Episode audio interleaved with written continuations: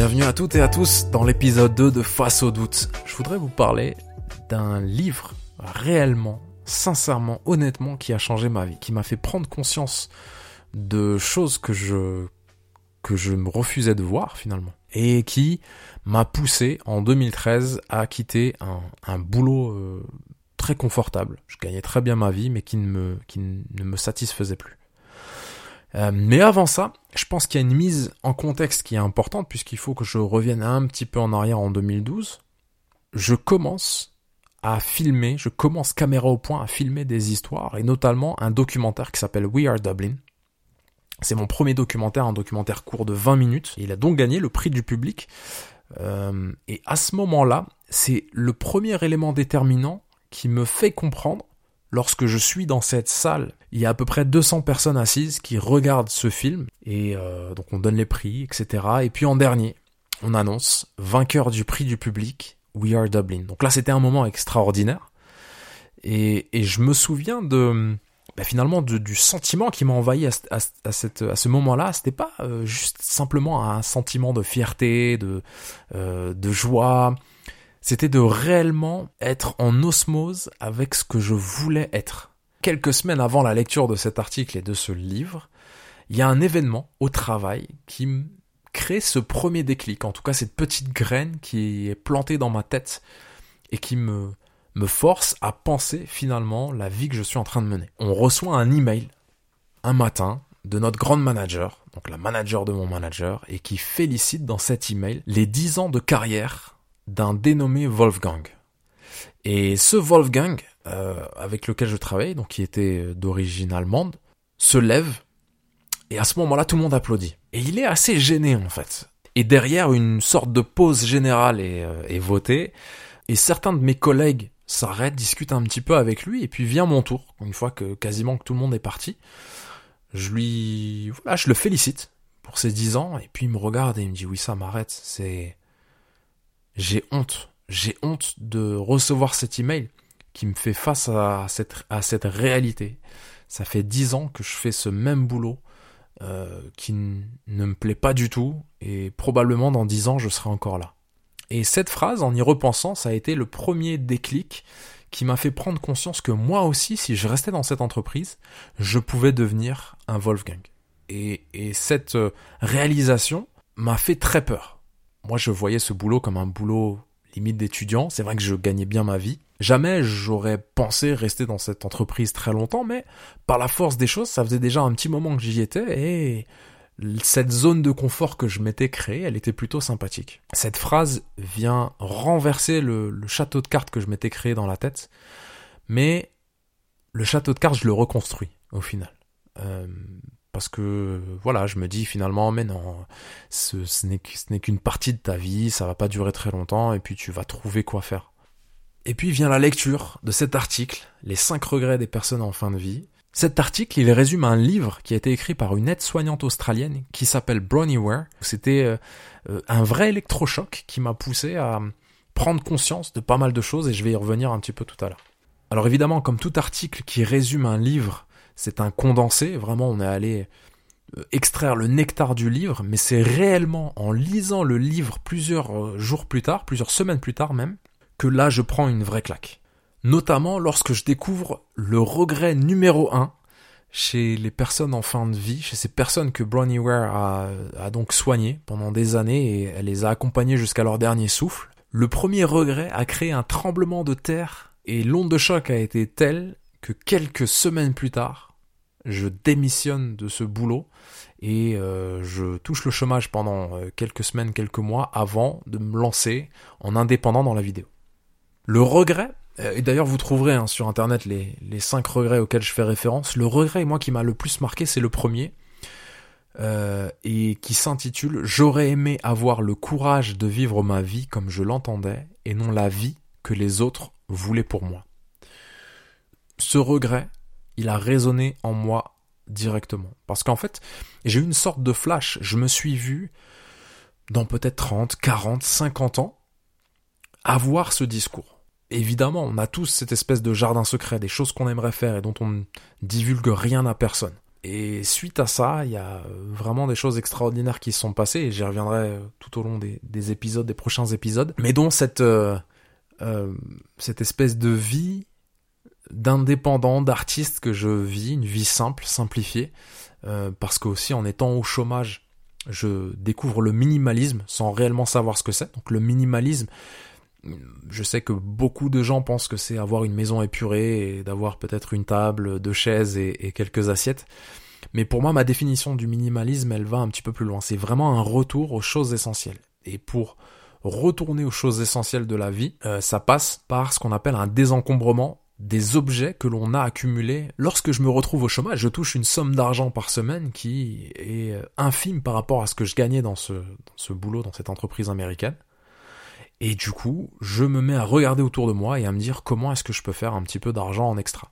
Et le moyen que j'ai trouvé et qui était à ma portée, c'était de vendre tout simplement des objets qui prenaient la poussière à la maison et dont je n'avais aucune utilité. J'ai vendu le dernier gadget électronique qui était, qui était dans, dans, mon appartement.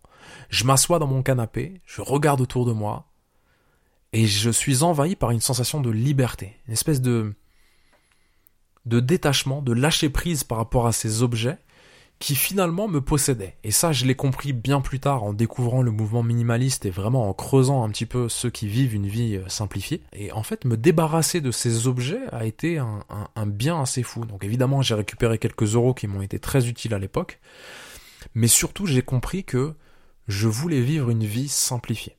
Lorsque je quitte mon boulot, je n'ai aucun plan B. Je ne sais pas du tout ce que je veux faire. En tout cas, j'ai une petite idée, je sais que j'ai envie de vivre de la vidéo, mais j'ai aucune idée de comment faire. Je suis dans un pays étranger, je vis dans une culture totalement étrangère à la mienne, et je dois m'adapter à des codes qui ne sont pas les miens. Et j'ai la brillante idée d'envoyer, j'en rigole parce que c'est vrai que je recommanderais pas forcément euh, ça aux personnes qui, qui, écoutent. J'ai la brillante idée d'écrire un email que j'envoie à plus d'une centaine de d'entreprises.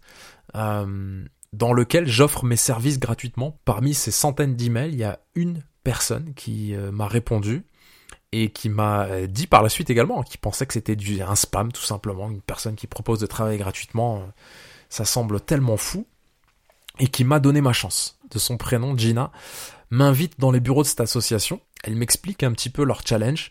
Elle m'explique l'importance pour eux de passer à un mode de communication qui inclut de la vidéo. Donc moi en écoutant un petit peu ce qu'elle dit, j'imagine des pistes créatives très rapidement et je leur donne euh, ces idées euh, sur la table. Donc il y avait quelques personnes autour de la table. Et puis Gina m'arrête finalement à la fin, elle est très intéressée et elle me dit attends je, je reviens. Elle revient avec une personne, un homme assez âgé qui se présente comme étant le président de l'association euh, Gina me demande de, bah, finalement de, parler, de répéter euh, ces idées créatives que j'ai pu lui exposer. Et puis ce, cet homme, ce président qui s'appelle Patrick, il se retourne vers Gina et puis il lui dit OK, euh, vous gérez tout ce qui est facture, etc. Mais ça me semble très bien, on continue à discuter. Et ben finalement j'ai décroché mon premier client et c'est la seule fois à Dublin où j'ai dû chercher un client. Tous les clients qui suivront seront des clients qui euh, viendront par du bouche à oreille ou parce qu'ils auraient vu une de mes vidéos ou parce qu'ils auraient vu mon travail quelque part. Et ça, ça a été extraordinaire. C'est-à-dire que cet email là où je propose de travailler gratuitement m'apporte mon premier client qui lui-même m'apporte derrière du travail. Alors, puisque je vis une vie un peu plus simplifiée, mes dépenses sont moindres, du coup, je peux me contenter également d'avoir ce client et de faire quelques vidéos et de mettre un petit peu de côté. L'envie de faire des vidéos, l'envie de faire du documentaire, Raconter l'histoire de quelqu'un, c'est une responsabilité incroyable, mais c'est aussi une chance incroyable. Et, j'avais compris, en fait, avec We Are Dublin, que c'était réellement le chemin que je voulais prendre. Et c'est ce qui se passera, je ferai plusieurs petits documentaires, certains seront diffusés, d'autres me permettront d'avoir de, des clients de plus gros calibre et, euh, de travailler notamment pour euh, euh, le Festival de la Saint-Patrick, pour la mairie de Dublin. Euh, jusqu'à euh, travailler sur mon premier documentaire long métrage qui a dû s'arrêter un petit peu dans l'urgence. Euh, J'en ai parlé un petit peu dans l'épisode 1 et j'y reviendrai très certainement dans d'autres épisodes. Mais ce cheminement, il n'a pu avoir lieu que parce qu'à un moment donné, j'ai décidé de sauter dans le grand bain. Et, ce saut dans le grand bain, il a été déterminé par cette discussion avec Wolfgang, cette lecture, évidemment que je peux dire que c'était la meilleure des décisions à prendre, puisque peut-être qu'aujourd'hui je serais toujours dans cette entreprise, à vivre une vie qui ne me plaît pas, à vivre derrière un masque, euh, par confort et par, euh, et par peur du changement. Et c'est très complexe de savoir qu'on fait le bon choix lorsqu'on est en train de le faire. Il n'y a que les années et l'expérience qui le diront finalement. Mais cette décision qui a été prise de quitter mon boulot, elle répondait à un mal-être, le mal-être de ne pas vivre la vie que je voulais vraiment vivre. Alors ce que, moi je voudrais dire par rapport à cette prise de décision, c'est que derrière, je me sens utile. Et lorsque je me sens utile, lorsque je fais quelque chose qui est utile, donc à moi-même et aux autres, il y a une sorte d'accomplissement, la sensation d'avoir accompli quelque chose, ou en tout cas d'être en train d'accomplir quelque chose qui a beaucoup plus de sens que ce qu'on faisait auparavant. Lorsque j'ai décidé de me confronter à mes propres peurs, plutôt que de rester dans cette zone de confort, c'est là que j'ai vécu des expériences assez incroyables. J'ai rencontré euh, des personnes vraiment exceptionnelles qui m'ont raconté leurs histoires, qui m'ont donné la responsabilité de raconter leurs histoires. J'ai pu voyager aux quatre coins du monde pour des projets. J'ai rencontré des gens qui ont littéralement challengé ma façon de penser, ma façon d'agir, ma façon de vivre, ma façon de réfléchir, ma philosophie de vie. J'invite tout un chacun à réfléchir réellement sur ce que vous avez envie de faire, tout simplement dans la vie. Est-ce que la vie que vous menez actuellement, est-ce qu'elle vous convient? Et si elle ne vous convient pas, qu'est-ce que vous pourriez changer tout simplement pour mener une vie un petit peu plus en accord avec la vie que vous aimeriez réellement mener? Voilà. Ce livre, et je ne l'ai pas encore dit, il a mis fin à plusieurs années de disette de lecture, puisque mes derniers livres remontaient euh, donc au lycée, la lecture forcée de certains livres qui sont liés au programme, et puis aussi à certains livres qui nous étaient demandés de lire à la fac. C'était la première fois depuis très longtemps que je lisais un livre qui allait avoir un impact fort sur moi. J'étais resté convaincu que les seules lectures possibles euh, qu'il existait était celle qu'on me proposait et qu'on m'avait toujours proposé. Voilà, c'est la fin de cet épisode, j'espère qu'il vous a plu, et si c'est le cas, bah abonnez-vous déjà, peu importe là où vous êtes en train de d'écouter ce podcast sur les différentes plateformes euh, pour ne pas louper le prochain épisode qui lui va arriver très rapidement normalement. Puisque là j'ai repris un, rythme. Pour les anglophones je rappelle que ce podcast a un frère jumeau anglais qui s'intitule Facing Doubts. Et vous allez voir, c'est un peu le même principe, on est sur la, même méthode. Euh, pour l'instant, c'est moi face au micro, et puis ensuite on retrouvera des personnes, des, profils, des histoires. Ces personnes viendront nous raconter leur période de doute, leur succès, leur victoire, leurs défaites, toutes les leçons qu'elles ont pu tirer de toutes ces épreuves. Prenez soin de vous et à très vite.